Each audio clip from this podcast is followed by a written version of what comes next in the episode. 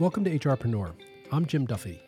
From Main Street to Your Street, the HRpreneur podcast is centered around helping small businesses like yours gain the knowledge you need from HR, payroll, and hiring to time, taxes, benefits, and insurance. Today, we're revisiting the topic of COVID 19. As cases have recently increased in some areas, this has been a top inquiry for us. And some of the considerations have changed since the pandemic officially ended in May 2023. So we have Samantha Monroe with us to provide us with the latest information and guidance. Sam is senior counsel here at ADP. Sam, welcome back. It's great to have you on your show again. Thanks, Jim. Great to be here. So let's kick it off. Uh, to start, could you please provide us with an update on the CDC's latest guidance for isolation for COVID 19? Absolutely. As of September 25th, 2023, the Centers for Disease Control and Prevention's CDC recommendations are as follows. People with presumed or confirmed COVID 19 or who are showing symptoms of COVID 19, regardless of vaccination status, should isolate, stay home in a separate room from others for at least five full days, and at the end of at least five full days, if they are fever free for 24 hours without the use of fever reducing medication and their other symptoms have improved, they may end isolation provided they continue to wear a mask when indoors around others until day 11. If they had symptoms and had moderate, such as shortness of breath, or severe illness that required hospitalization, they should isolate at least through day 10.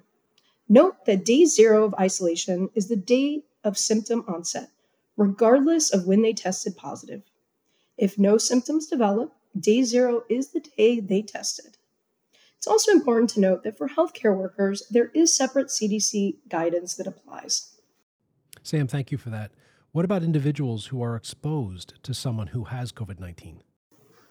So, the CDC says that regardless of vaccination status, people who are exposed to COVID 19 should wear a mask and watch for symptoms for at least 10 days, get tested at least five full days after their last exposure, and follow isolation protocol if they do develop symptoms or test positive. One of the most common questions employers are currently asking is whether they can require employees to take COVID 19 tests, even though the pandemic officially ended in May of 2023. Can you please address that for us? Yeah, absolutely. So, in May of 2023, the U.S. Equal Employment Opportunity Commission, the EEOC, updated its guidance on conducting COVID 19 tests on employees in light of the end of the public health emergency.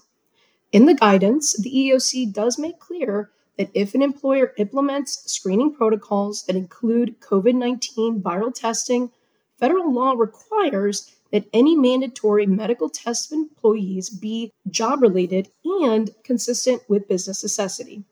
The EEOC states that employer use of a COVID 19 viral test to screen employees who are or will be in the workplace will meet the business necessity standard when it is consistent with guidance from the CDC, the Food and Drug Administration, and or state local public health authorities that's current at the time of testing. The EEOC reminds employers that recommendations about COVID-19 testing may be revised based on new information and changing conditions. If an employer seeks to implement screening testing for employees, such testing must meet the business necessity standard based on relevant facts.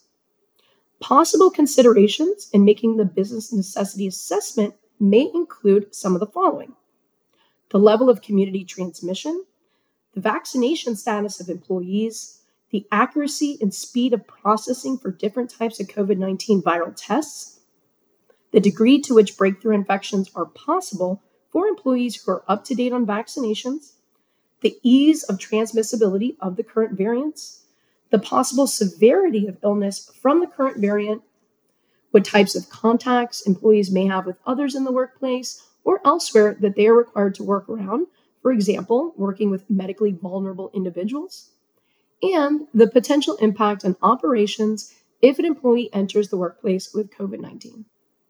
In making these assessments, employers should check the latest CDC guidance and any other relevant sources to determine whether screening testing is appropriate for these employees and consider consulting legal counsel. So, Sam, what about screening applicants for symptoms of COVID 19? Is that treated differently than screening current employees? Well, the EEOC has consistently stated that an employer may screen job applicants for symptoms of COVID 19, provided it is after making a conditional job offer and as long as the employer does so for all entering employees in the same type of job. In the May 2023 guidance, the EEOC retains that language but does clarify that if an employer screens everyone for COVID 19, meaning they screen all applicants, employees, contractors, and visitors because anyone potentially might have COVID 19 before permitting entry to the worksite, then an applicant in the pre offer stage who needs to be in the workplace as part of the application process, such as for a job interview, may likewise be screened for COVID 19. Sam, that's uh, an excellent uh, background and update on the guidance. I'd like to switch gears, if I may. Uh, another common question we're getting is Are employees entitled to paid leave if they are unable to work because they or a family member must isolate due to COVID 19? There's currently no federal requirement to provide paid leave to employees if they're unable to work due to COVID 19, but several states and local jurisdictions require employers to provide such paid leave. These requirements may be part of paid sick leave laws, paid family and medical leave laws, and or separate paid leave requirements for COVID-19 and similar public health emergencies. Some of the separate paid leave requirements have been extended into 2023 but others have expired. Keep in mind the latter group's requirements could be reinstated as cases rise. You should check your state and local laws for details. For example, New York continues to guarantee job protected paid leave to workers who are subject to a mandatory or precautionary order of quarantine or isolation for COVID 19 issued by the state of New York, the Department of Health, local board of health, or any government entity duly authorized to issue such order or whose minor dependent child is under such an order. Most employees would be entitled to financial compensation through a combination of benefits, which may include employer provided COVID 19 sick leave, paid family leave, and disability benefits.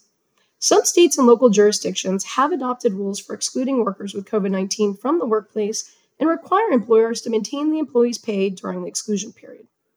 Check your state and local rules for details. Even in the absence of a requirement to provide paid time off to employees for reasons related to COVID 19, many employers continue to offer paid leave to employees to encourage sick workers to stay home and to help prevent the spread of illness. That makes a lot of sense, Sam. So let's move on to employer vaccination mandates. Can an employer require a COVID 19 vaccination right now? This is a great question since there is an updated vaccine that was released around the middle of September.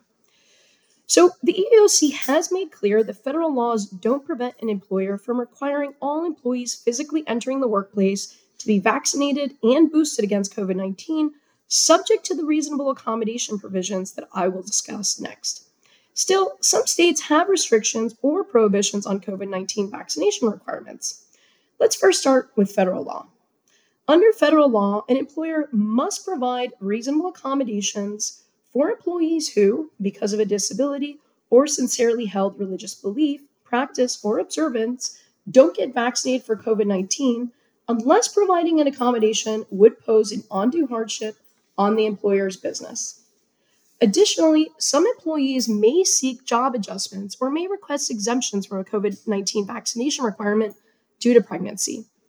If an employee seeks an exemption from a vaccine requirement due to pregnancy, you must treat them the same as you would other employees who are similar in their ability or inability to work. This means that a pregnant employee may be entitled to job modifications, including telework, changes to work schedules or assignments, and leave to the extent such modifications are provided for other similarly situated employees.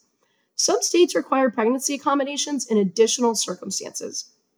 Ensure that supervisors, managers, and human resource personnel know how to handle such requests.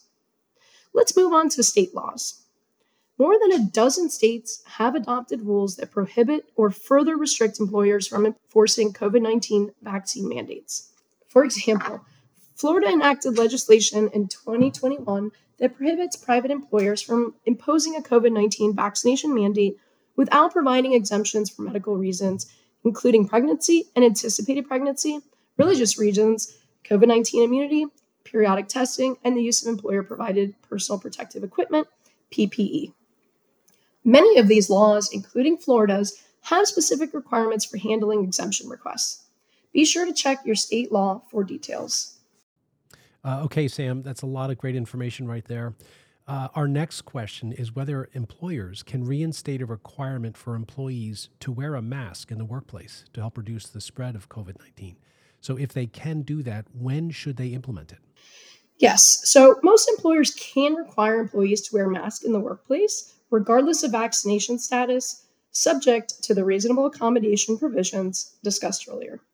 Some employers may implement a mask requirement when the CDC reports that COVID 19 hospital admission level is high in the county where the employer is located or where required by state, tribal, territorial, or local laws, rules, regulations, or existing collective bargaining agreements. As of the first week of September, only about a dozen counties in the United States fell into this category. Some employers might implement mask requirements when hospitalizations reach a median level in their county even when not required to do so. Thank you for that, Sam. Uh, our final question is What else can employer do to help prevent the spread of COVID 19 right now? Here are some examples that employers may consider. Encourage employees to stay home if they feel sick.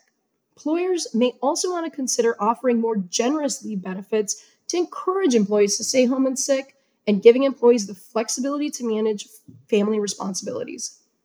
Increase space and distance between employees. Post signs to encourage employees to increase space and distance and avoid crowding. Check the ventilation. Consistent with CDC guidance, optimize indoor ventilation by increasing the proportion of outdoor fresh air brought into the facility via the HVAC system, maximizing outside air in the building's HVAC system, improving filtration to the highest efficiency filter that the HVAC system can handle or reducing or eliminating recirculation. Employers may also want to check their state and local health and safety agencies because they may have their own requirements or guidance that's helpful.